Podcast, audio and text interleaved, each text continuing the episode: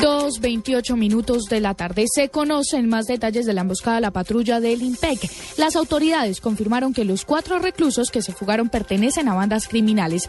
A las tres de la tarde, el director del IMPEC, el general Gustavo Adolfo Ricaurte, entregará detalles precisos de esta emboscada. El ministro de Vivienda Luis Felipe Nau y el director del Instituto Geográfico Agustín Codazzi y Juan Antonio Nieto firmaron un contrato por un valor de 2.400 millones, con lo que se legalizarán 25.000 predios piratas.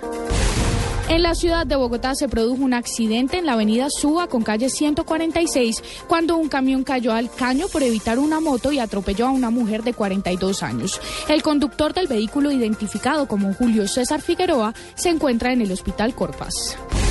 Y camioneros convocaron a paro y movilización contra el gobierno argentino. El sindicato de camioneros anunció que entrará en cese de actividades el próximo lunes. La manifestación se realiza porque, según los trabajadores, no aceptarán que le sigan robando el salario.